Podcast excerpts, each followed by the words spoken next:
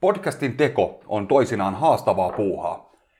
Edellinen jaksomme käsitteli Manchester Unitedia kattavasti, mutta käytännössä samalla hetkellä kun löimme nauhurin kiinni, ilmoitti seura hankkineensa urheilutoimen johtajan. Tuo informaatio olisi niin sanotusti ollut kiva tietää hieman aikaisemmin. No, joskus käy köyhät ja toisinaan Siperiäkin opettaa. Minä olen Roope Liimatainen ja kanssani studiossa on hyvä ystäväni ja brittifutiksen liikkuva ensyklopedia Jaakko Tiira. Tämä ohjelma on Valjuraati. Tervetuloa bändälle!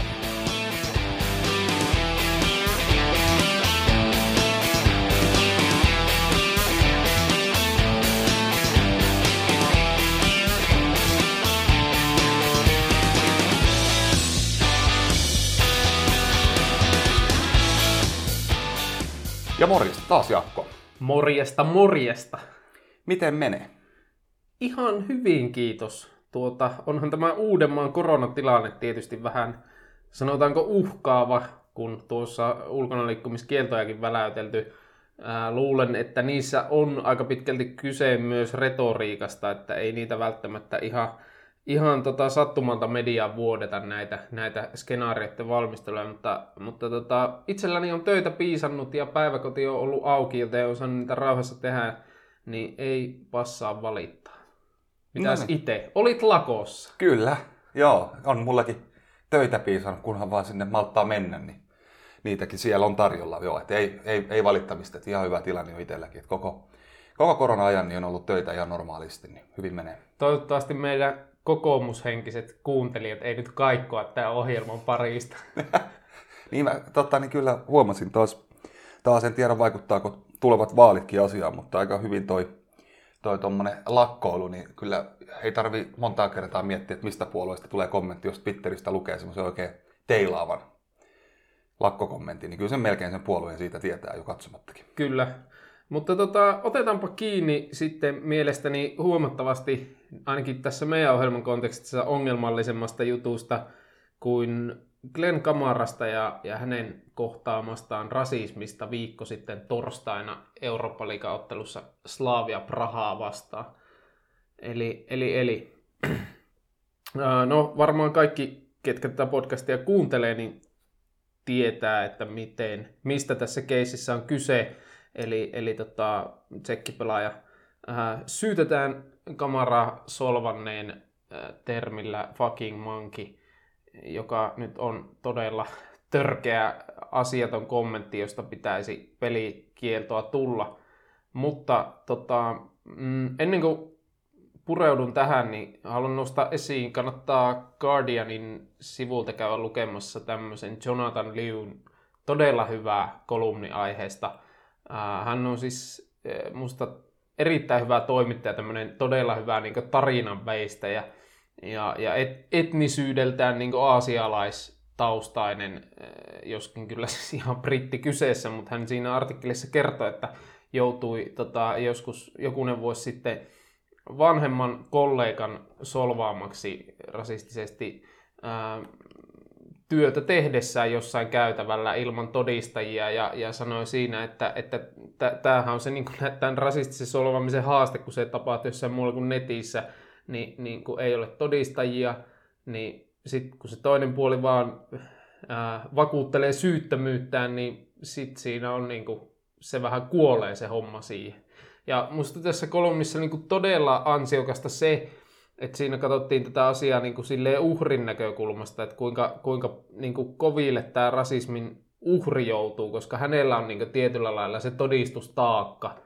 Ja, ja sitten just, että, että, että niin kuin, he joutuu kestää epäilyä. Tässähän nyt arvatenkin tsekkihenkiset kannattajat tai, tai muuten vaan rasismin kallella olevat varmasti niin kuin ajattelee, että tämä on tämmöistä niin juonittelua ja jne, jne, ja, ja sitten tulee lisää solvausta somessa, niin, niin, niin, niin tota, onhan tämä niin kuin tosi, mutta ymmärrän tavallaan niin kuin siitä oikeusprosessin näkökulmasta, että tämä todistuksen haaste on vaikea, koska ilmeisesti tämä joukkokaveri Joe Aribo kuuli tämän herjauksen, eli, eli siinä on nyt sitten kaksi vastaan yksi, joka toivottavasti johtaa tuomioon, koska en, en mä nyt usko, että tämmöisiä juttuja niin kuin ihan keksitään päästä.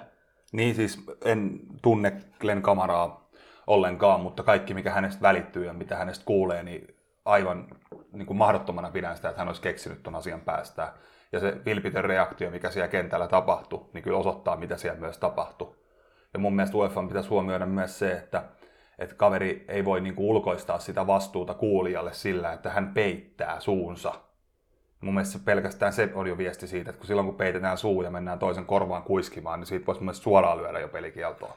Ihan sama mitä siellä on sanottu, mutta saati kun nyt on vielä näin vakavasta asiasta kyse, niin aivan, aivan selvä homma, mikä siellä tapahtuu. Ja nimenomaan tämä todistelu tässä nyt on se, mihin tämä kaatuu, jos se johonkin kaatuu. Joo, ja, ja sitten tota... Mutta tämähän ei ole siis menossa mihinkään oikeuteen, vaan UEFA on ymmärtääkseni ihan vapaa tekemään ratkaisunsa. Kyllä, joo, ja, ja, mutta sitten onhan tämä myös UEFallekin tosi kiusallista, koska hehän ovat tähän rasismin vastaiseen julkisivuun syytäneet paljon rahaa ja, ja nythän sitten nähdään, että onko se kulissi ja toisaalta taas sitten se, että onko UEFalla keinoja puuttua tähän, koska sitten taas, jos tästä tulee ää, tuomio, niin mä uskon, että se tullaan haastamaan ja sitten sit siinä ollaan näiden samojen todistuksen haaste kysymysten äärellä, mutta tietysti se niin kuin isoin kysymys tässä on se, että, että ää, eihän kenenkään pitäisi joutua tuollaista ammattia harjoittaessaan varsinkaan kuulemaan. Että onhan, onhan tuo niin kuin, tavallaan myös semmoinen niin pelaajien välisen kunnioitukseen liittyvä asia. Kyllä. Mun mielestä UEFA selvii tästä voittajana kaikkien muiden paitsi ehkä tsekkiläisten silmissä sillä, että lätkäsee ne sanktiot vaan sieltä kovalla kädellä ja sitten jos ne joskus jossain kaatuu, niin eihän se enää UEFA vika. Et nyt noin korulauseet on nähty ja kuultu nimenomaan tämän rasismin vastaisen työn puolesta. Että joskus olisi myös aika toimia. Kyllä. Joo, se on vähän surullinen kyllä, että nämä, nämä keisit yleensä, oli kyse rasismista tai sitten jostain niin kuin, vaikka, vaikka vaarallisista kontakteista tai semmoisista huuteluista, jotka ei, ei ole so, sopivia ja menee henkilöön, niin ainahan sitä johtajat tulee niin kädet ylhäällä, sille yleisellä tasolla tuomitaan aina, että tämmöistä ei suvaita, ja, ja, mutta sitten se vaan niin yleensä jää siihen retoriikan tasolle, mutta sitten taas toisaalta niin täytyy muistaa se, että, että, että helppo on tässä tsekkipelaaja niin meidän tuomita, mutta sitten se, että, että, että tota, kyllä se ei, ei ketään voi niin tuomita pelkästään, tai että, että mä ymmärrän se sana sanaa vastaan keissin haasteen, vaikka sympatiat olisikin. Niin kuin... Mutta kyllähän sana sanaa vastaan keissejä käsitellään esimerkiksi suomalaisissa oikeussaleissa. Kyllä. Ja niistäkin monesti löydetään voittaja. Se kummalla on parempi todistelu tai jotain muuta, niin kyllä tuossa nyt mun mielestä niin kuin aivan päivän selvästi Glenn Kamara on vahvemmilla, kun on se video tapahtumasta. Siinä Kyllä. aivan selvästi tapahtuu jotain, ja sitten hänellä on vielä se pelikaverin sana siinä hänen puolellaan. Kyllä, joo. Ja, ja haluan korostaa, että en tässä nyt yhtään tsekkipelaajaa puolustele, vaan yritän tässä vaan avata tätä niin kuin, tämän keissin niin monimutkaisuutta tämän niin prosessin näkökulmasta. Joo, ja sitten tuosta Slaviasta vielä, että heillähän nyt tämä ei ole ensimmäinen tämmöinen tapaus, varsinkin heidän faneilla tuntuu lähtevän toi rasismi ihan niin refleksiomaisesti sieltä. Kyllä. Tämä Itä-Euroopassa muutenkin on Kyllä. aika, aika niin kuin rumalla tavalla nostanut päätään, muun muassa nämä Bulgaariassa nähnyt natsitervehdykset eh, Englantia vastaan, oliko pu, pu, puolitoista vuotta sitten karsintamatsissa ja, ja tämmöiset. Et, et, et Mutta ei, kato, niin tämä Slavia edes irtisanoutunut niistä faniensa keisseistä, vaan on yrittänyt vaan niin kuin vakuutella, että siellä on kuultu väärin, niin kuin tässä Lukakun tapauksessa, mm. kun Lukaku kuuli rasistisia huutoja heidän faneiltaan. Niin sen sijaan, että he olisivat tuominnut rasismin, niin he vaan niin kuin peitteli tätä tapausta. Tämä kyllä kertoo aika paljon toimintatavoista. Että kyllä se, ei, se ole, ei se ole vaan ne fanit, vaan kyllä se seurassakin on vikaa. Hiljainen hyväksyntä, mikä sitten legitimoi tämän käytöksen niille, ketkä tähän syyllistyvät. Ja sehän tässä surullisinta onkin. Mutta tota, eiköhän mennä nyt tosiaan maajoukkue breikki, mutta ei viititty venyttää jaksoväliä nyt kolmeen viikkoon, kun tässä hiljaisempia aikoja on ollut muutenkin erinäistä syistä, niin, niin tänään äh, kaksi kulmaa, jotka eivät liity toisiinsa millään lailla, eli keskustellaan nyt äh, englantilaisten euroseikkailusta ja sitten Englannin maajoukkueesta ja siitä, voivatko he voittaa tulevissa arvokisoissa paljon himoittuja pokaaleja. Fucking take it, you cunts! Valiuraati. Valioohjelma. Valjut juonteet. Mestarien liigassa ja Eurooppa-liigassa on yhteensä 16 joukkuetta mukana taistelemassa pokaaleista. Näistä joukkueista viisi on valioliigasta. Jaakko, pyyhkiikö englantilaisella nyt paremmin kuin aikaisemmin? Äh, no niin, pyyhkiikö? En tiedä, koska 16 joukkuetta vielä aika paljon. Toki neljä, vi, vi, viisi brittiseuraa on niin kuin hyvä määrä, koska sehän on melkein kolmas osa. Joten, mutta sitten taas se, että, että ei näitä puolivälierää joukkueita yleensä muistella. Ja, ja tota, jos mä nyt tähän niin kuin, hain taustaa tästä 2010-luvusta, kun englantilaiset ovat suorittaneet mestarien liigassa todella heikosti. Ja suhteet on tätä nimenomaan niin kuin budjetteihin, koska palkka, palkkabudjetihan pitäisi korreloida menestystä ja, ja joka vuosi neljä tai viisi englantilaisjoukkuetta, eli käytännössä Manchesterin joukkueet, Liverpool, Chelsea, Arsenal on aina top 10 niin kuin palkkabudjeteissa. Ja siltikin 2010-luvulla, eli viimeisen 11 vuoden aikana, kun lasketaan tämä viime elokuun mestarien liiga poikkeuksellinen loppurutistus, niin vain kaksi mestaruutta.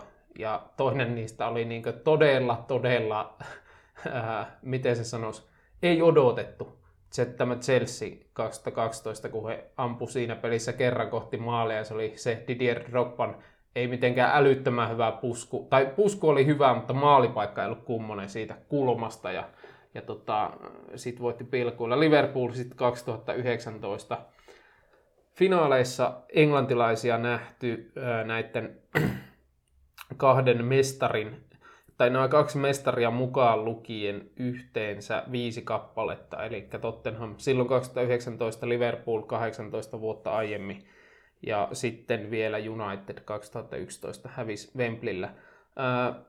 Ja sitten kun otetaan, mä nyt pidän tätä välierää ehkä semmoisena hyvänä mittarina sitten, niin lisäksi City 2016 oli välierissä, muistankin, koska olin paikalla siinä avaussaassa, silloin he Real Madridille tippui, ja, ja Chelsea oli 2014, niin yhteensä 44, joukku, 44 välieräjoukkuetta on ollut 11 vuoden aikana, ja niistä vaan seitsemän on ollut englantilaisia, niin onhan se niin ihan todella pieni määrä siihen nähden, minkälaisia resursseja näillä seuroilla on käytössä. Esim. saksalaisiakin on ollut 11, toki näistähän valtaosa on Bayerin, mutta kuitenkin siellä nyt on nähty Leipzigia ja Dortmundia ja, ja, ja Schalkeakin, ja espanjalaisia sitten 17 kappaletta.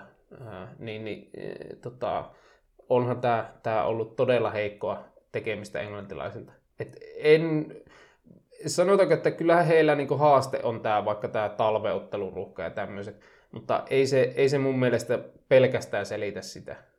Joo, on tosi karuja lukuja.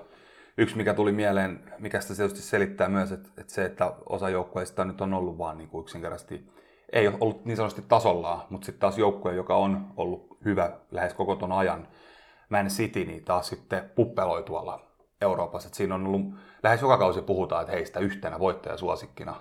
Mutta niin kuin tuosta näkee, niin ne välieräpaikatkin aika tiukassa ollut heillä. Että he ei ole pystynyt ehkä kantaa sit Englannin parhaimpana joukkueena sitä valtikkaansa sitten eurokentillä. Ja mä en myöskään siihen teoriaan usko, mitä toisina heitellään, että kun mestaruus on ratkennut jossakin, niin sitten tota, voi, voi, nostaa, voi, voi laittaa pelimerkit tuohon mestarien liikaa. Ää, toki se etu on, koska pystyy kierrättämään ja, ja, ja, ja, näin, mutta, tota, mutta kuitenkin, niin kuin, että eihän tuo PSGkään mitenkään älyttömän hyvin ole tuossa mestarien menestynyt, vaikka nyt oli toki finaalissa. Mutta kuitenkin kyllähän tuolla Espanjassakin aika kovia mestaruustaistoja on ollut, niin kuin esimerkiksi Atletico Madrid silloin 2014, kun hävisi finaali Real Madridille, niin, niin pelasi niin kuin kaikki, ja Real Madrid myös niin kuin, taisi mestaruushan ratkesi päätöskierroksella, ja siinä oli muistaakseni vielä Realkin mukana kaksi kierrosta ennen, ennen maalia, niin niin, niin tota, ei, se, ei se pelkästään sen piikkiin mene, että lädeillä olisi niin jotenkin kuluttavampi tämä kotimaan liiga. Ja myös, että onhan tässä nyt aika selviä mestareita saatu aika monena vuonna tässä. Niin, kyllä. Joo, että ei, ei se ole mikään, mikään eriskummallinen tapaus, että se menee 20 pisteen erolla se mestaruus valioliigassakaan. Vaikka sitten taas toinen puolihan on se, että sanotaan just, että ne ei ne Ranskan liigan pelit valmista PSGtä sitten näihin huippukohtaamisiin Euroopassa. Tai että Bayern pääsee Saksassa liian helpolla ja sitten yllättyy Euroopassa tasosta. Et siinä on myös tämäkin puoli On, tulee aina esiin, että et missä se totuus sitten jossain siellä puolimatkassa. Mutta joo, ihan oikeassa, että ei toi niinku valioliikasta selitä, miksi nuo joukkueet ei pärjää siellä Euroopassa, vaan kyllä ne vaan omaa huonouttaan tai pään kestämättömyyttään siellä hävii niitä pelejä. Niin onhan ne aina tapauskohtaisia sitten, että, että miksi vaikka City on tippunut nyt Lyonille viimeisimpänä ja sitä ennen Tottenhamille Liverpoolille ja, ja näin, mutta tota, kyllä, kyllä silti niin kuin, ää, täytyy sanoa, että et, et, et silleen mielenkiintoinen, halusin tämän sen takia nostaa, koska silloin 2019 keväällä oli paljon puhetta, kun oli kokonaan englantilaiset finaalit, että nyt alkaisi englantilaisten valta myös Euroopassa. Mä luulen, että yksi selittävä tekijä ehkä, ehkä sille, miksi tämä narratiivi oli jossain määrin perusteltu, oli se, että kyllähän Englanti, Englannissa niin kuin valmennusosaaminen kärkijoukkueessa on noussut huomattavasti ää, tähän niin kuin, kun aikaa on menty eteenpäin yhtään niin kuin Sir Alekselta mitään pois ottamatta, oli hän eittämättä huippu coachi, mutta mutta taas viime vuonna ei, ei nähty ainuttakaan englantilaista. Tota, Manu oli Euroopan liigan välierissä Sevillaa vastaan, mutta ää, mestarien liigassahan sitten City oli viimeinen, tota, viimeinen poppo ja puolivälierissä ja tippui Lyonille, että ei se, ei se nyt sitten ihan kantanut. Kyllä mä sanoisin, että et, et kyllä niin periaatteessa varmaan joku matemaatikko voisi tähän, tähän laskea jonkun hyvän suht validin kaavan, mutta kyllä mä sanoisin, että kyllä joka vuosi pitäisi olla yksi englantilaisseura finaalissa. Tai ainakin niin kaksi joukkuetta välierissä. Kyllä. Joo, voi olla, että se on nyt ehkä, ehkä sitten tällä hetkellä niin menossa parempaan suuntaan toi valioliiga joukkueiden menestys Euroopassa, mutta on, pahan, on pahan kyllä sanottava, että ei, ei tuolla nyt ihan jaloilla ole kyllä noin perinteiset menestyjäiseuratkaan. Että jos mietit Juventus, Real, Barsa-osastoa vaikka esimerkiksi, niin kyllä näiltä niin kuin voi kaudesta toiseen odottaa aika hyviä suorituksia niin kotimaassa kuin Euroopassakin, mutta nyt niitä ei ole, ei ole näkynyt. Tietysti Real on vielä mukana, mutta ei, ei tämä heidän kausi kyllä semmoinen ollut, mitä he parhaimmillaan pystyvät esittämään. Niin mielenkiintoista aikaa eletään. Tietenkin ehkä, ehkä varmasti selittää osittain sitä, että miksi englantilaiset ei ole voittanut, on tämä, että kyllähän nämä espanjalaiset oli ihan jäätävän kovia. Siis eh, Real ja Barsa siinä, kun vuorotelle voittivat niitä mestaruuksia. Joskus siinä taisi olla semmoinen putki, olisiko vuodesta 2007, 2008 Manu voitti, Ronaldo voitti. Siitä seuraava vuosi Barsa voitti Unitedin finaalissa, 2010 voitti Inter ja sitten tota, 11 Barsa, 12 Chelsea, 13 Bayern, sitten alkoi tämä Real, Barsa, Real, Real, Real. Niin ei siinä kovin montaa voittajaa ollut, jonka joukkueessa jos Lionel Messi tai Cristiano Ronaldo pelannut. Kyllä. Joo, ja toi, toi kyllä jälleen kerran kertoo niiden kahden pelaajan suuruudesta. Että ei, ei tota vaan niinku, ei tota tsemppäriä kyllä noin vaan voiteta, varsinkaan montaa kertaa. Kyllä siinä, kyllä siinä vaan nyt korostuu, kuinka poikkeuksellisia yksilöitä nämä on. Ja nyt kun molemmat rupeaa olemaan uransa ehtoa puolella, niin ehkä sitten jälkikäteen on vielä parempi arvioida ja ymmärtää se, kuinka kovia he oikeasti olivatkaan. Jos nyt mennään tästä aasisillalla tähän nyt, nyt äh, pian alkaviin puolivälieriin, niin nythän tässä on narratiivia viritelty, että aika on vaihtunut, varsinkin tämän PSG Barsa löylytysten jälkeen, että siinähän Mbappe laittoi Messille jauhot suuhun. Toki voi sanoa, että ehkä hänen ympäröimänsä joukko oli vähän laadukkaampi ja ennen kaikkea vähän paremmin valmennettu. Niin, niin, mutta tota, tosiaan niin kolme, kolme englantilaista vielä jäljellä mestariliikan puolivälierissä ja tota, jos ottaa Citystäkin Dortmund vastassa, niin kyllähän he ovat ihan jättimäisiä ennakkosuosikkeja. Että mielenkiintoista nähdä, nähdäänkö ensimmäistä kertaa Guardiola ja City mestariliikan välierissä. Pitäisi nähdä, koska kyllähän Dortmundilla on ollut erittäin nihkeä kausi. Valmentaja sai potkut ja väliaikaismanageri loppukaudeksi, koska sitten tuo Marco Rose Mönchengladbachista tulee sitten tota ensi kaudeksi vasta. Eikö sitten just pudottanut sen Gladbachin?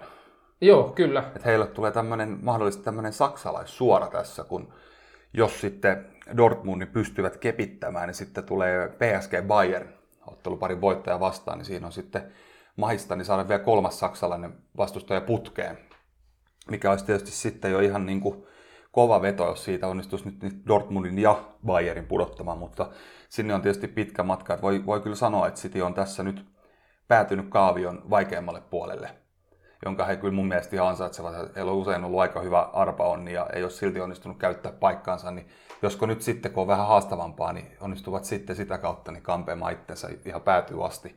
Tota, joo, äh, kyllähän tässä nyt niin kuin näkisi, että City hän on nyt, tulee voittamaan valioliikan ja, ja näkisi, että kyllä tässä niin kuin heidän pelissä on, mistä on puhuttukin tällä kaudella, äh, että on tehty pragmaattisia korjauksia. Siinä prässitasojahan on laitettu vähän maltillisemmaksi, mikä on sitten taas näkynyt siinä, että joukkuehan ei mitenkään niin haavoittuvainen ole ollut kuin aiemmin. Ja, ja uskoisin, että, että tämä kyllä varmasti on heille, heille iso etu ja näkisin, että he ovat kyllä suurin ennakkosuosikki voittamaan koko tämän roskan, koska kyllä heillä on niin älyttömän laaja materiaalikin, että, että siellä on kyllä niin kuin äijää mistä valita. Et miettii kuitenkin, että kuin, kuin hän suurimman osan näistä 20, mitä 20 peliä voitti putkeen, niin voitti ilman Kevin De vielä, niin kyllä siinä, ky, kyllä mä niin uskoisin, että kyllä City tästä ainakin painelee jatkoa. Joo, on kyllä annettava Kardiolalle tunnustus siitä, että, että kun oli sitten joukkueen peli alkoi sakkaa ja oli iso ongelmia siellä puolustuspäässä, niin aika nopealla aikataululla hän korjasi sen asian. Ja nyt he on taas tuommoinen eteenpäin puksuttava juna, jota ei tunnu pysäyttävä oikein kukaan. Et, et kyllä taas näytti Kardioilla, kuinka kova luu hän on, ja et, et oli ehkä hyytymisen merkkejä ilmo, ilmalla, mutta hän korjasi kurssia, nyt menee taas hyvin. Ja nythän se kysymys on, että tuleeko quadruple, eli niin, neljä pokaalia. Kyllä, kyllä, mutta en tiedä, jotenkin taas palaa vaan se, että niin monta kertaa on ajatellut, että nyt se City menee päätyy asti, ja sitten se on tippunut just mallia Lyonille. Niin kyllähän ei, tähän ei tässä täytyy, niinku uskalla ihan täysin niinku täytyy, sanoa, että ne kaataa esimerkiksi tuo Dortmundia. Täytyy ottaa tosta. tähän semmoinen suomalainen näkökulma, että en usko ennen kuin näin. Kyllä, aina voi pupeltaa, kunnes pillin on vihelletty ja taululla komeille voitto. Tota, no joo, mennään sitten tuohon Liverpooliin. Heillä Real Madrid vastassa, joka nyt ei ehkä ihan takavuosien vedossa ole, eikä, eikä kyllä niin kuin mun mielestä ainakaan ole mitenkään suurimpia voittajasuosikkeja tällä hetkellä, mutta kyllähän Liverpoolin kausi ja varsinkin viime ajat huomattavasti heikompia on ollut kuin Realilla. Niin, voi ehkä olla niin, että Reali on tässä nyt sitten se ennakkosuosikki, vaikka sitä olisi ehkä vaikea uskoa, uskoa jos sanottaisiin kauden alla noin, että se viime vuonna jyllännyt Liverpool tulee olemaan Realin jaloissa, mutta eihän sitä siedä, että nyt, nyt mun mielestä tässä ottelussa ratkaisee se, että kumpi saa vaikeat ajat selätettyä paremmin ja pääsee niin kuin lähemmäs sitä omaa parasta tasoaan, niin se on tässä matsissa vahvoilla. Et puulille ei riitä se, mitä ne on nyt viime aikoina esittänyt, mutta toisaalta niin jos he edes puolet siitä pääsee, mitä ne parhaimmillaan on, niin se saattaa jo reaalia vastaan aika paljon. Joo, toki se kyllä sanotaan, että kyllähän Real tähän huomattavasti paremmassa formissa tulee, että eihän hekään ole sitten hävis Levantelle tammikuun lopussa, mutta sen jälkeen ei, ei tappioita ole tullut. Yksi tasuri mahtuu matkalle, mutta aika, aika tota, ja, ja itse asiassa kaksi tasuria, mutta aika niin voitosta voittoa ovat sen jälkeen edenneet, että kyllä, kyllä niin näkisi, että siellä kuitenkin niin ihan tasokasta hyökkäyspään pelaajaa on, niin kyllä tässä varmasti niin Liverpoolin puolustuslinja on aika helisemässä, mutta... Niin Real on ehkä tämän Champions League kannalta niin oikeaan aikaan nyt löytänyt virettää. Joo, ja, mutta se toki Liverpoolista täytyy sanoa, että kyllähän he, he onnistuivat tasoa nostaa noihin Leipzig-matseihin, että ei se Leipzigkaan mikään, mikään köpönen nippu ole, niin sinällään kyllä niin kuin, mielenkiintoista nähdä, että, että pystyykö he sillä tasolla pelaamaan, koska jos kuitenkin niin kuin sanoisin, että, että kyllähän jos tästä Realin kaataa, niin kyllähän siitä aikamoista momentumia saa niin kuin näihin euro, europeleihin. Mutta sitten taas se, että, että tota, en kuitenkaan niin lähtökohtaisesti kyllä usko, että Liverpool tästä parista jatkoon menisi. Joo, kyllä mäkin Reali pidän ennakkosuosikkina, mutta, mutta en, en ehkä noin jyrkästi uskalla kuitenkaan sanoa, että kumpi tuosta sitten kuitenkaan jatkaa. Mutta sitten tämä on mun mielestä mielenkiintoinen kuitenkin tämä puoli kaaviota, kun tämä nyt on selkeästi kuitenkin se hepposempi niin sanotusti. Täällä on sitten se toinen pari, missä siinäkin on englantilaisjoukkue Chelsea, joka kohtaa Porton. Niin mä nostan tässä, tiedäks mustaksi hevoseksi jopa Chelsea, joka on viime aikoina etenkin puolustanut helkkarin hyvin. Ja nyt kun heillä arpa on niin suosia vastaan tuli tämä Porto, jota, jota vastaan he nyt ainakin mun arvion mukaan on aika selkeitäkin ennakkosuosikkeja. Ja sitten sen jälkeen tulee, tulisi sitten välierässä vastaan tämä Liverpool Real otteluparin voittaja, joka on tietysti heille sitten isompi haaste, mutta ei mitenkään mahdoton. Niin ei tossa vielä vähän aika sitten, kun valmentajakin vaihtoi joukkueessa, niin tullut mieleenkään, että Chelsea voisi pelata mestarien liikan finaalissa. Mutta ei se enää tässä kohtaa ihan täydeltä utopialtakaan kuulosta. Ja ottaa vielä huomioon, että finaali on sitten yksi ottelu ja kerrasta poikki ja hyvällä puolustuspelillä sä voit vetää rankkareille asti ja vaikka voittaa koko roskan. Et toki tässä nyt mennään aika paljon asioiden edelle, mutta vaan haluan tuoda ehkä sen, sen eron, että missä tilanteessa Chelsea oli pari kuukautta sitten ja nyt, niin kyllä heillä aika paljon kivemmin pyyhkii. Joo, kaivoin tähän itse asiassa statistiikkaa. Että jos nyt lähtee tuosta puolustuspelistä, niin nyt on seitsemän clean sheetia putkeen. Ja, ja tuommoisen statistiikan poimin Twitteristä, että to, Tuheli alaisuudessa niin tuo XGA eli, eli Expected Goals Against ei ole kertaakaan ollut yli 0,7. Ja, ja tota, nyt Tuhel niin 14 matsia, 10 voittoa, nolla tappiota, maaliero 16-2 näissä peleissä.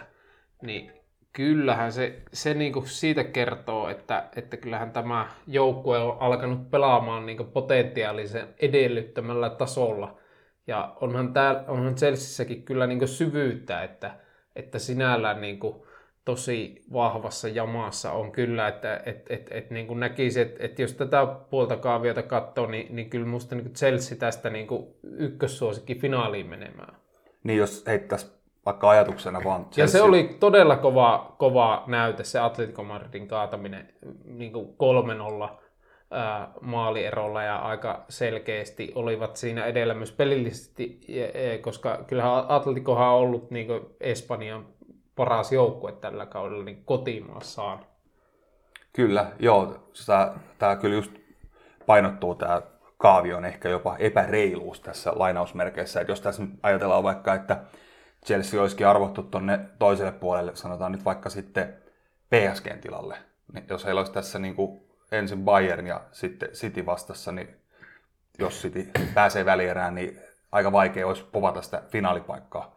Mutta nyt just kun tämä on näin päin, että heillä onkin latu auki, ainakin nyt jossain määrin sinne finaaliin asti, ja sitten nimenomaan vielä poinnitaan sitä, että finaali on yksi peli, mikä on helkkari jännittävä nuorille pelaajille, 90 minuuttia jatkot päälle, niin siinä voi tapahtua ihan mitä vaan.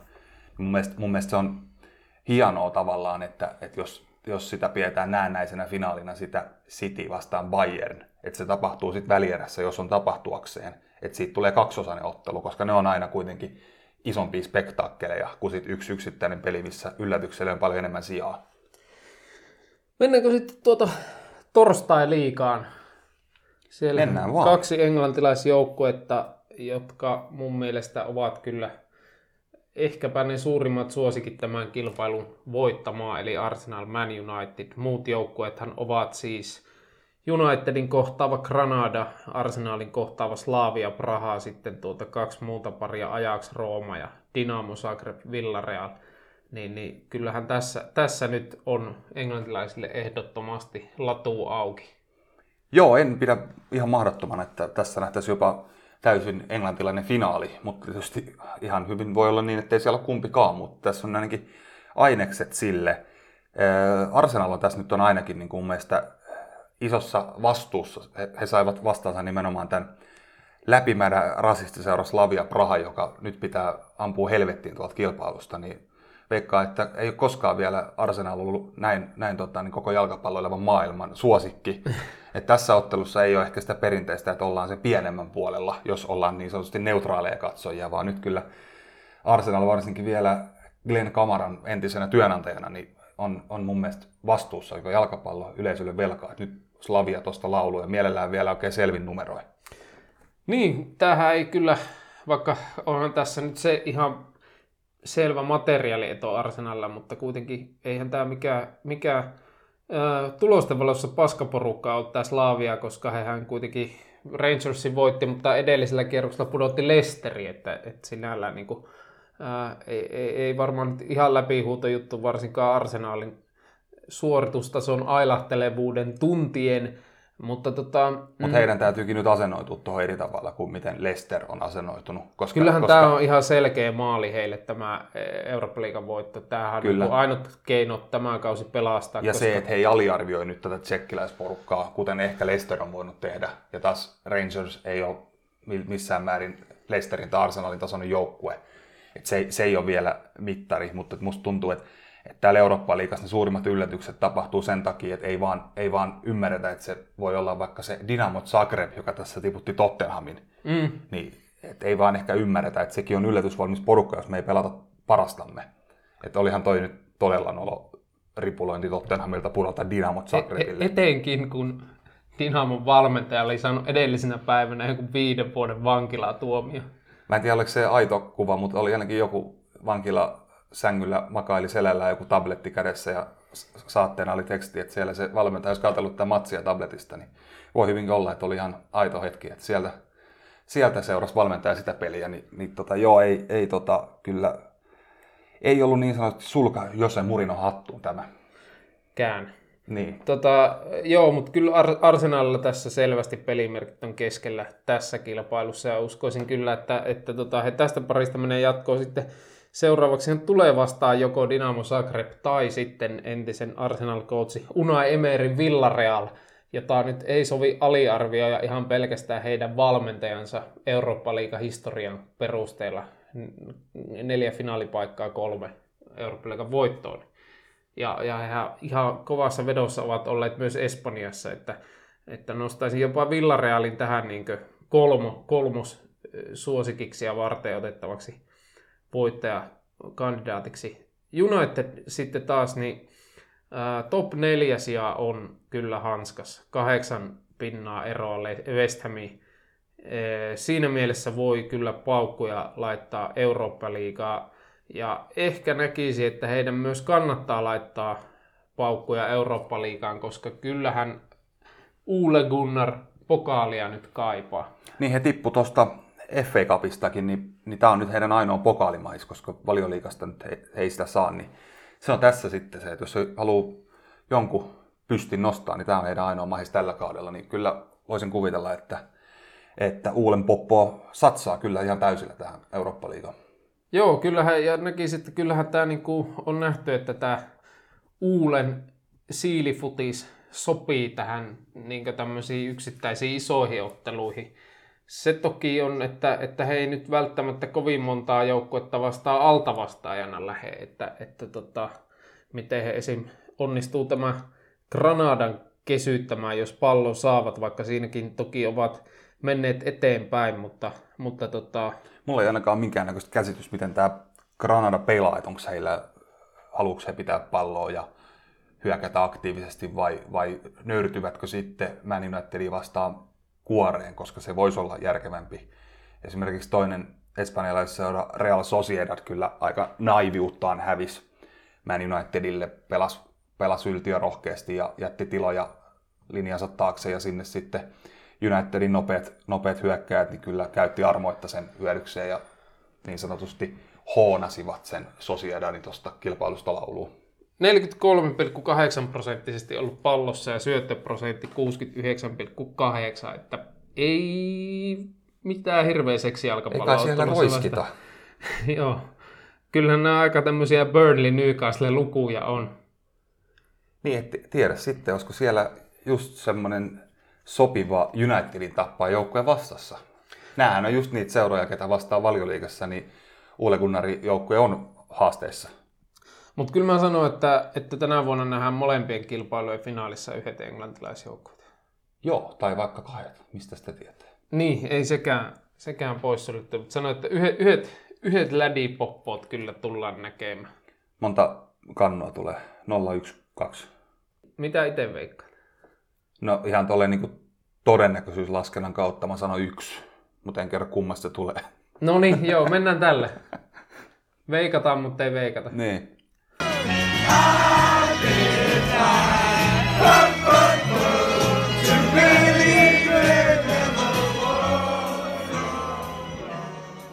Kuuntelet Valiuraatia. Maajoukkue tauko alkaa ja tänään nauhoituspäivänä huuhkajien MM-karsinta starttaa Bosnia-Herzegovinaa vastaan. Onnea ja menestystä huuhkajille isoon urakkaan. Jotta päästään lähemmäs tämän podcastin aihetta, niin Jaakko, yllättikö Jesse Lingardin kutsu takaisin kolmen leijonan paitaan? No kieltämättä hiukan, mutta taas toisaalta niin katsoa näitä muita keskenttäpelaajia. Jude Bellingham, huippulupaus toki, Calvin Phillips, James Ward-Prowse, Mason Mount, niin eihän tässä nyt niinkö mitään ihan megaluokan keskenttäpelaajaa kyllä ole. Että siinä mielessä kyllä ihan niinku, koska kyllähän Lingard oli musta ää, tosi hyvä silloin niissä MM-kisoissa. Joten, ja hyvin hän, hän on pelannut tuolla West Hamissa ikiin lupaus. Mites itse? Pääskö, tippuko kurikassa mämmikauhan? Kyllä se ehkä vähän jopa tipahti. Et tietysti pelaahan hän nyt, en mä tiedä voiko sanoa hyvää kautta, kun onko hän seitsemän peliä pelannut. Hyvää kevät. Viisi maalia, kolme maalisyöttöä, seitsemän peliä, niin onhan se nyt kovat, kovat luvut pöytään, mutta kyllä mä luulen, että tässä Jäänyt kyllä vähän siitä Moijesi hekumoimasta, että, että jos hän näin hyvin pelaa niin kuin se eka matsi niin kaksi olla maalia. kaksi maalia per peli? Joo, Joo hän on hy- et- nyt pitäisi kyllä vähän kiristää ruuvia. Oh, niin nyt tässä on 14 kaappia Joo. kasassa, hänellä on vasta viisi. Joo, tää, hän hyytyy. Mutta, mutta tota, niin, niin, ehkä tässä painaa se, että, että hän on kuitenkin tuommoinen niin sanotusti firman mies. Että on, on esiintynyt siellä. Sitten tietysti työtelijäs pelaaja, valmentaja tykkää tämmöisistä. Ja nyt sitten kokeillaan, että kun on hyvä vire päällä, niin veikkaa, että kyllähän jotain minuutteja tulee tässä kolme ottelua aikaan saamaan. Ja huvitti itse asiassa huomata, kun tämä nuori ja lupaava peluri on tänne maajoukkueeseen nostettu, niin hän on kaikista noista hyökkäyspää- ja keskikentän pelaajista nyt on joukkueen vanhin. Että kyllä heillä on aika, aika nuori joukkue, jos näin nuori ja lupaava pelaaja voi olla vanhin. Et sieltä löytyi sitten takalinjoilta löytyy pari nimeä, jotka on häntä vanhempia, mutta kyllähän ihan Nestori-osastoa tuossa ainakin tämänkertaisessa maajoukkueessa on. Niin Kyle Walker, Kieran Trippier, ainut yli 30 tässä ryhmässä. Että kyllähän tässä niinku nuoria, nuoria Ja heidän lisäksi Nick Pope taitaa olla ainoa, joka on Lingardia vanhempi, kun on samana vuonna syntynyt, mutta aikaisemmin. Et olisiko hän sitten neljänneksi vanhin tässä nipussa? Joo, kyllä. Enemmän 2000-luvulla syntyneitä kuin 80-luvulla syntyneitä. Niin, tota, Mutta mut onhan tässä kyllä niinku ehkä sitten miettinyt tämä englannin poppota, että kun tietysti puhutaan siitä, että is it coming home, niin, niin tota, onhan tässä niinku kyllä Southgateilla veivaamista, että valinnanvaraa on. Mutta sitten taas se, että onko niinku aivan huippulaatua on hyökkäykseen. Siis Kane, Sterling ja, ja kyllä Marcus Rashfordinkin maailmanluokan pelaajaksi laskisi. Sitten tietysti niin kuin Trent Alexander-Arnold, joka nyt ei tässä ryhmässä ole mukana.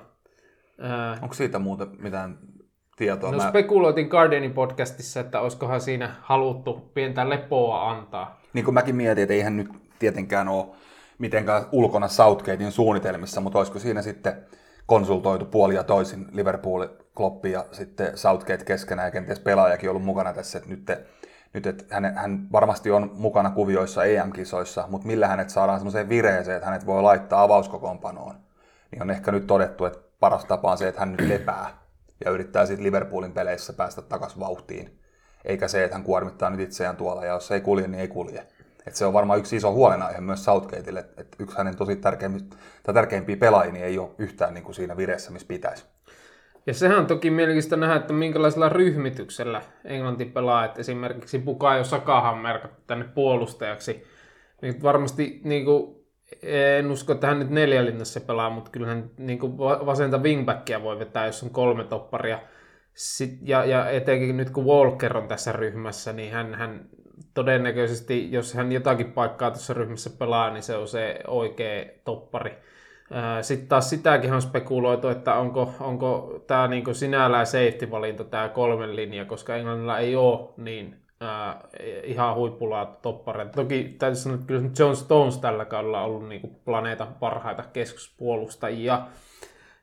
Ja kyllä nyt Harry Maguirekin erittäin hyvä jalkapalloilija on, mutta kyllähän, jos nyt nopeasti ajattelin, että tätä, niin kuin, tätä Englannin tätä, ehkä sen takia, miksi halusin sitä puhua, niin koska tämä pelaajapuuli on jäätävän kova, tai siis syvä, että et, et ajattelin, että tämä voisi parhaiten hahmottaa silleen, että, että käydään nyt nopeasti, mä luettelen tämän, nyky, tämän viimeisimmän ryhmän ja sitten voidaan katsoa, että ketä tästä jää ulos ja tehtiin niistä avari. Eli veskarit Nick Pope, Dean Henderson, sitten Weba, Sam Johnstone, stopparit. Ää, tai Sanoin, puol- että se on Johnstonein eka kutsu maajoukkueessa debytoi. kaksi United-kasvattia muuten maali, maalilla. Joo. Ää, puolustajat Tyron Minks, Eric Dyer, ää, Kyle Walker, Bukayo Saka, Harry Maguire, Reece James, Ben Chilwell, Luke Shaw palaa maajoukkueeseen, John Stones, Kieran Trippier, keskikenttäpelaajia Declan Rice, Mason Mount, Jude Bellingham, Jesse Lingard, Calvin Phillips, James Ward-Prowse, hyökkäät sitten Harry Kane, Dominic Calvert-Lewin, Phil Foden, Marcus Rashford, Raheem Sterling ja sitten myös maajoukkueessa debyytoiva Villan Oli Watkins. Joo, kaksi debutanttia tähän porukkaan. Ja tota, äh, jos nyt tästä, tästä niinku, otetaan kiinni tästä, tästä ulosjääneiden XIstä, tässähän on siis myös loukkaantuneita pelaajia, niin, niin tämmöinen äh, Jordan Pickford tähän maalille lyötiin. Tämäkin on vähän kuvaava tämä Englannin veskaritilanne, että, että tavallaan on hyviä maalivahteja, mutta ei ole huippumaalivahteja. Mä voin vaikka mennä tuohon teemaan sitten, kun on käyty tää Joo. XI. Sitten puolustuslinja, niin ää, Aaron Creswell vasen pakki, Joe Gomez, Michael Keane topparit ja Trent Alexander-Arnold oikea pakki. Sitten 4-2-3-1 formiin tämä lyötiin keskikentän pohjalla Jordan Henderson, Harry Winks ja sitten tuo yläkolmikko Jack Grealish, James Madison, Jadon Sancho, Patrick Bamford kärjessä. Ja tästähän jäi vielä tästä ylijääneiden XIstä yli tämmöisiä pelaajia kuin Louis Dunk, Aaron Van Bissaka, Alex Oxlade-Chamberlain, Dele Alli, Tammy Abraham, Danny Ings, Ash, äh, no Ashley Barneskin, mutta Harvey Barnes.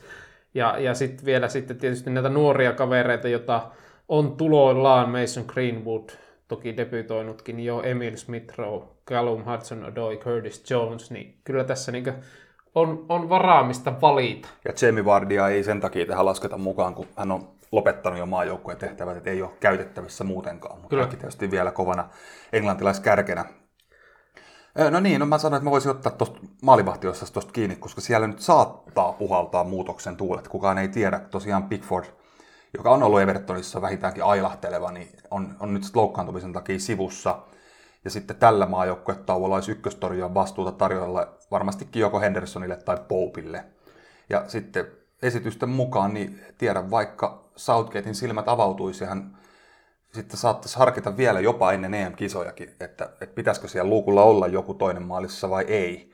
Että tietysti vähän kiire tulee ja tässä nämä Englannin ottelut, he pelaa nyt kolme karsintaottelua tällä maaottelutauolla. Siinä oli ensin kivikova San Marino vastassa, he pelaa sen kotonaan Wembleyllä ja itse asiassa tähän liittyen yritin katsoa, että tarjoako joku vedonlyöntiyhtiö Englannille minkäännäköistä kerrointa kotivoitolle San Marinoa vastaan, niin ilmeisesti tarjolla on ollut 1,01 kertoimia, mutta ne on poistunut. Ne on varmaan niin kuin lyöty jo niin sanotusti tukkoon. Tämä on aika hämmentävää, että sä et edes voi veikata Englannin voittoa. Tonnilla lyöt sisälle, niin kympi saat. Niin.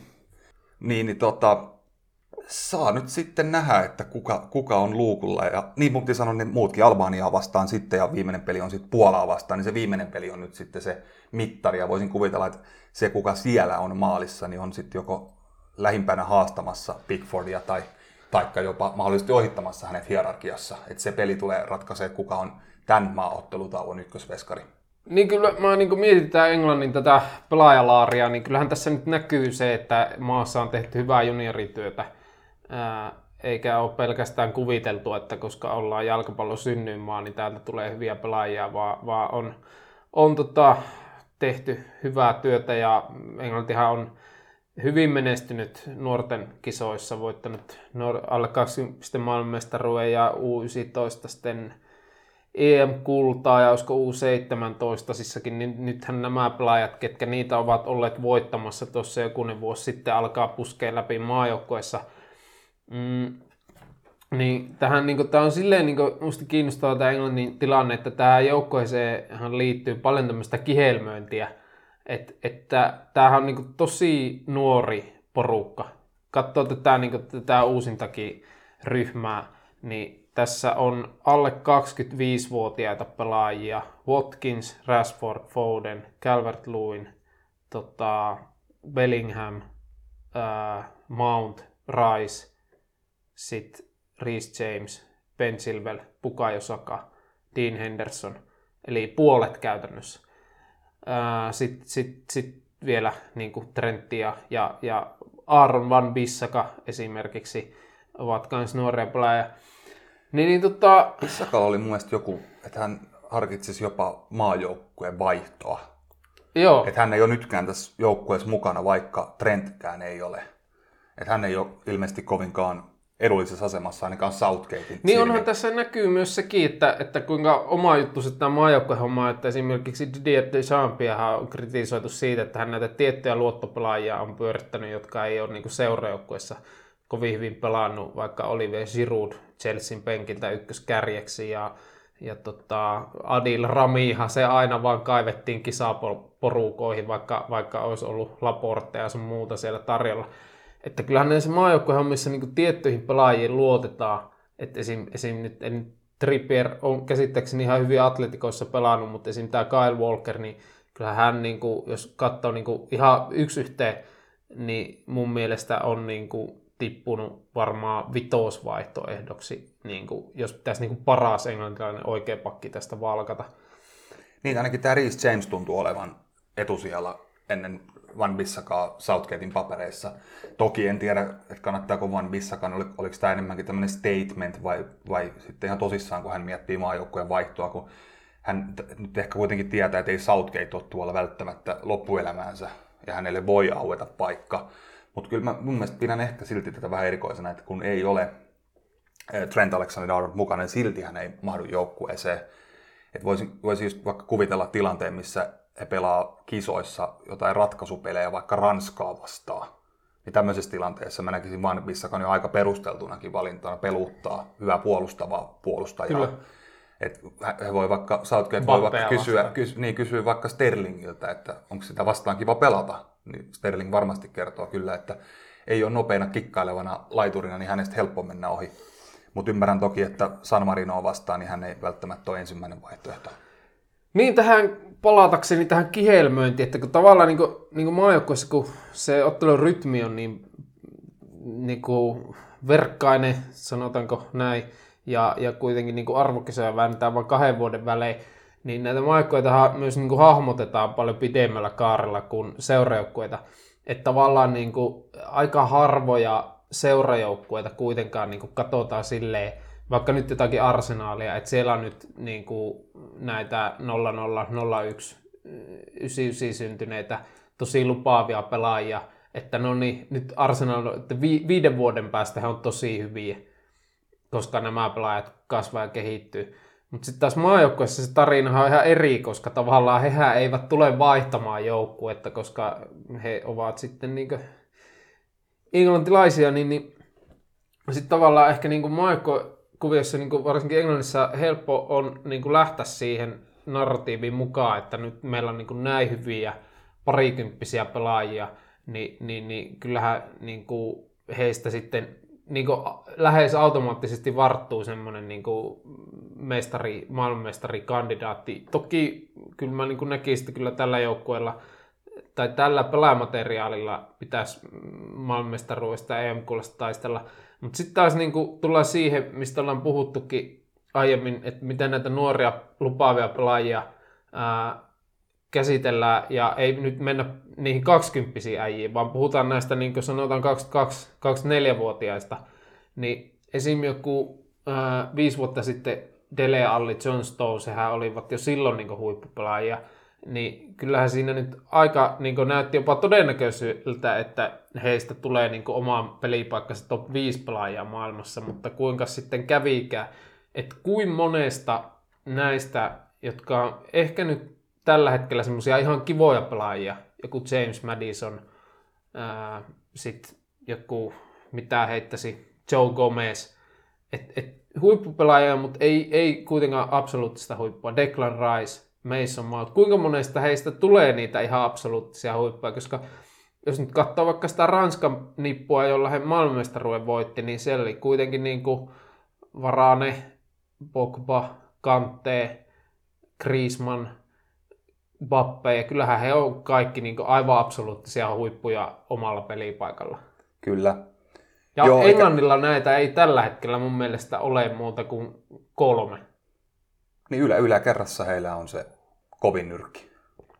Kyllä. Toki se, sehän nyt on niin kuin hyvä tilanne, että heillä ei ole niin kuin, sanotaan... Enkä, että... tarkoita, enkä halua sanoa sitä, että, että ilman absoluuttisia huippuja et voi, voi voittaa. Eihän esim. Portugali, siellä oli Ronaldo, joka loukkaantui finaali alussa.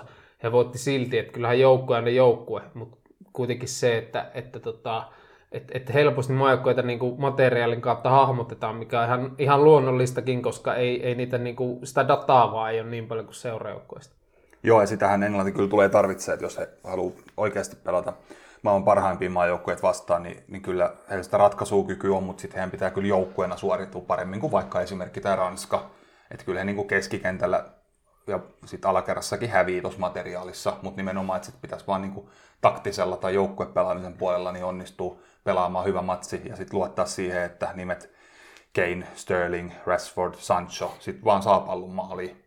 Mutta se on tietysti jo tosi paljon, että on noita nimiä. Ja ylipäätään se pallon maaliin meneminen ei välttämättä vaadikaan montaa paikkaa. Ei, mutta onhan tuossa sinällä niin myös hyvin variaatiota, jos miettii vaikka kärkimiehiä, niin kyllähän tuo niin Kane, Calvert-Lewin kaksikko tosi optimi niin kärki kaksikko on, että kyllähän niin sille on, on tota, kyllä, ja sitten on niin keskentälle sitten kuitenkin niin Kriillisiä, Madisonia, että just näitä niin sanottuja luovia pelaajia, joita Englanti on kaivannut, eikä tuo nyt mikään ihan sysipari tuohon pohjalle ole tuo Henderson, Declan Rice esimerkiksi.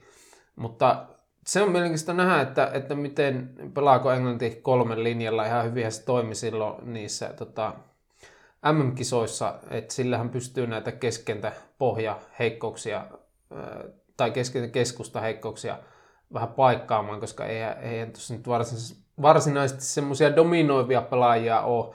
Mutta kyllä minusta tässä iso kysymys on se, että riittääkö käreet Southgateilla, että annan hänelle niin tästä manageroinnista kyllä isosti krediittiä, että hän on tehnyt hyvää linjakasta työtä johdonmukaisesti ja mennyt selvästi niin kuin, sanotaanko filosofia edellä, mihin Englanti on niin aiemmin musta kaatunut, että esim. Hodari veti sen 14-16 rupeamaan aika, aika melkein kaikki karsintapelit 4-2-3 ykkösellä ja sitten kun nämä keinit ja kumppanit alkoi breikkaamaan, niin sitten piti sit kisoihin arpoa, että, että miten me saataisiin tämä ruuni mahtuun tähän jengiin ja sitten muutettiin ryhmitys 4-3-3 ja, ja ruuni oli Allinkas kasipaikalla ja sehän oli aivan hirveä, hirveetä alusta loppuun. Ää, mutta sitten taas, niin kuin, onko hän hyvä ää, täsmävalmentaja? Siinähän kieltämättä epäonnistui esimerkiksi välierissä Kroatiaa vasta, että siinä kun Kroatia tuli tasoihin, alkoi lyömään vähän lisää kaasua ja meni jatkoajalla ohi, niin kyllähän Englanti oli todella aseeton. Ja se on vaan fakta, että turnauskoutsauksessa kyllä pakko on, on niin kuin olla semmoista pragmaattista tatsia ja, ja osata säätää, koska yksittäiset isot pelit on myös niin kuin valmentajien taisteluja. Joo, kyllähän nämä EM-kisat tulee olemaan Southgateilla se näytön paikka. Että on varmasti työpaikka vaakalaudalla, jos kisat ei mene putkeen. Et en mä tiedä, tarvitseeko heidän nyt välttämättä voittaa niitä, mutta jos nyt sanotaan eivät kohtaa Ranskaa ennen välieriä, niin kyllähän täytyy sinne välieriin päästä tai työpaikka lähtee alta. Niin. To- Enkä mä tiedä, riittääkö sekään. Toki sitten aina se, että onko parempaa miestä tilalle, että kyllähän näissä maajoukkohommissa aina vähän se, että eihän, eihän nämä mitään enää hirveä kysyttyjä pestejä ole, että, että tota, esim. Nythän Jogi Löw väistyy Saksan peräisimestä, niin on kyllä kiehtovaa nähdä, että kyllähän mediana rummuttaa tämmöisiä kloppeja ja sun muita isoja nimiä. Että Hansi Flickiähän sinne nyt on huhuiltu, joka oli Lö- Löövinkin tota, apumies, mutta tota, se, että Niin hän on valmiiksi joko semmoinen liiton mies. niin, niin että, että mistä näitä löytyy, koska kyllähän Southgatekin ihan puhdas liitonmies Kyllä. oli. Ja tuntui tosi niin kuin, pieneltä nimeltä silloin, kun hänet pestattiin. Et paremmin se on mennyt kuin silloin olisi ajatellut. Kyllä. Oli se kyllä onni onnettomuudessa, että olikohan se Telegraphin toimittajat kävi, kävi Allardyce kärtsäämässä rysään päältä, että Aivan. Et, et maa- missäköhän se Englanti tällä hetkellä menisi, jos Big Sam olisi, olisi tota no nonsense filosofiallaan, whack it long. Koska kyllähän no. tässä joukkueessa niin todella teknisesti hyviä pelaajia on, että, että tota, ei, ei, ei, ei, tämä nyt musta niin pelaajien taitotasosta jää kiinni se, etteikö he pystyisi niin pelejä hallitsemaan ja silleen. Niin mieti, kun nämä tulee nämä Rashford Old Traffordilta ja, ja tota Sterling Etihadilta tulee, tota, Phil Foden. niin tulee tuohon tota, niin maajoukkueen treeneihin ja sitten siellä on Allardyce huutamassa, että nyt räiskitään saatana, niin kyllä voi olla jätkät ehkä ihmeessä. Et otti ihan oikein, että se nyt meni kyllä ihan hyvin se toimittajien suolaus varmaan niin kuin Englannin maajoukkueen tulevaisuuden kannalta. Joo, kulttuuriteko Kyllä. heiltä. Lutuuriteko. Oi jumalauta. Joo, mutta tota, joo, kyllä niin kuin on, on, on, on varaa valita ja kyllähän nyt sanotaan, että tässä nyt niin lupaavia pelaajia kyllä Jadon Sancho, ää, Phil Foden, Bukayo Saka, sitten sit vielä nämä, jotka on tulossa, Jones, Greenwood, Smith Rowe, niin, ja, ja sitten tietysti Mason Mount, Declan Rice, jotka on nyt tämmöisiä 2-1 siitä nuorempia, niin kyllä ihme on, jos näistä ei tule maailmanluokan pelaajia jostakin. Että jos he jää sille ihan kivaa tasolle, niin kyllä se on niin todella hämmentävää sitten. Et, et silleen kyllä tosi äh, lupaava tilanne, mutta se on kuitenkin vielä pitkä matka siitä lupaavasta tilanteesta siihen, niin kuin, että nostellaan sitä kannua. Kyllä. Joo, ja Jack Grealiskin on kyllä yksi erittäin mielenkiintoinen pelaaja tämän maajoukkueen kannalta, että, että onko missä roolissa EM-kisoissa. Että hänhän Onko ei, EM-kisoissa? Niin, hänhän ei ole ollut ihan niitä liitomiesten suosikkeja, mutta taas kun pääsi näyttää osaamistaan, niin kyllä siinä oli aika vaikea olla hänestä tykkäämättä sit varmaan siellä niin kuin Englannin päättävissä elimissä, mutta Mutta se on sitä liittomeininkiä. sitähän se on. Onneksi meillä ei Suomessa tarvitse tämmöisiä arpoa, että tota, lähinnä saa jännittää, että ketkä on ne, ne äh, täytemiehet, ne, yli, ne, ne veikkausliikasta tulevat laitapakit, jotka... Sehän on aina ihan parasta, kun ne aiheuttaa niin käsittämätöntä porua, ne kaksi viimeistä nimeä, jotka nousee maajoukkueeseen, jotka ei pelaa minuuttiikaan, mutta silti niistä pitää käydä somessa ja futisfoorumin ihan käsittämätön tappelu niistä kahdesta vaan, että se on niin kuin joku periaatteellinen kysymys. Joo. Et ihan sama nyt kuka siellä istuu sit siellä penkin vasemmassa reunassa, mutta kyllä, se, kyllä siitä pikkaset hiet pitää ottaa. On se. Näin, kyllä se pikkumyllytys on aina hyvä. Kyllä. Mutta tosiaan, niin tässä, tässä tota, niin kiima nousee tänä illalla, nauhoituspäivän illalla, niin huuhkaa, että starttaa noin MM-karsinnat, niin, niin vähän niin sanotusti jopa tässä jännittää, ja turha meidän sitä peliä tässä sen enempää puhua, ei liity oikeastaan tähän meidän ohjelmaan ja myöskään siihen, että jälleen kerran voidaan todeta, että kun te kuuntelette tätä jaksoa, niin te tiedätte jo mitä siinä pelissä on käynyt, mutta täys tsemppi huuhkajille ja me seistään kamaran rinnalla.